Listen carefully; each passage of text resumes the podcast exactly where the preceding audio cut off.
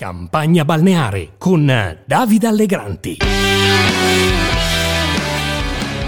Io ce l'ho una soluzione. La soluzione sa qual è? Dipende dall'obiettivo. Il mio obiettivo, che sono un pacifista, è salvare la vita degli ucraini. Sa qual è l'opzione? Fare quello che non si è fatto in Siria. Bisogna cioè? riconoscere la sconfitta. Bisogna avere il coraggio di dire non l'abbiamo mai fatto. Putin in Siria ha sconfitto gli Stati Uniti, la Nato e l'Europa. E Putin ha già vinto in Ucraina, ci ha già sconfitti. Ci vuole il coraggio di dire che ha già vinto perché l'unica... A voi sì, a noi no. Esattamente. Ma quello che europei è, sì, è impossibile. Ma quello, quello che aspetta non conosce il avrà forse può dire una cosa quello, quello che aspetta non mi scusi. ma gli ucraini non sono ancora stati sconfitti, stanno resistendo e quello capite signori? Mi... Siamo noi ucraini a chiedervi le armi, non siete voi a darceli. Scusa, siamo ma... noi a chiederli. Noi siamo stati abbiamo già passato negli anni 30 del XX secolo sì. un periodo che si chiama Golodomor, ossia la fame artificiale. Quando gli stalinisti hanno ucciso dai 5 agli 8 milioni Scusami, di ucraini scusa, perché posso, si ribellavano. Scusa, posso farti, scusa, posso farti una domanda? Non voi che volete posso farti, le armi. Posso... Benvenuti, benvenuti. Oggi ultima puntata di campagna balneare prima del voto. Il podcast finisce qui, almeno in questa versione ma continueremo a sentirci. Nei prossimi giorni c'è da commentare il post elezioni con una sorta di extended version di campagna balneare e poi arriverà un nuovo podcast. Si chiamerà Pecore Elettriche in omaggio a Philip Dick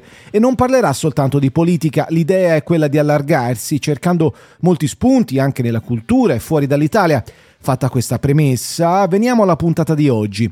Mentre ci balocchiamo con eh, le ultime ore di questa breve ma estenuante campagna elettorale, nel mondo vi è grande agitazione, al che la domanda è d'obbligo. Sul voto di domenica peseranno gli agenti esterni? Chissà, c'è la minaccia nucleare di Vladimir Putin che ha annunciato la mobilitazione di 300.000 riservisti, tra questi carristi e tiratori scelti, scatenando il panico nella popolazione.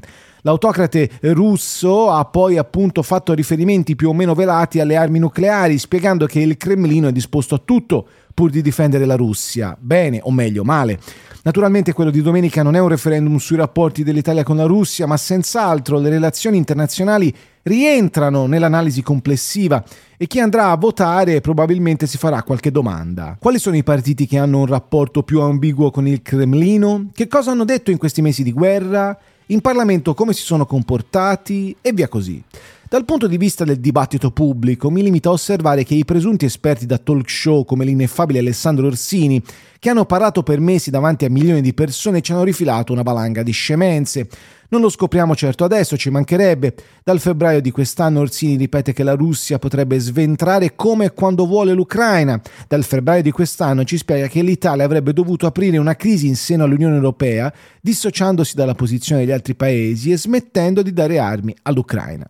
Vape. Posso dire che spero che i popoli, il popolo ucraino e il popolo russo si ribellino a questo perché non, non, non è assolutamente accettabile la guerra per conquistare né la libertà né la pace.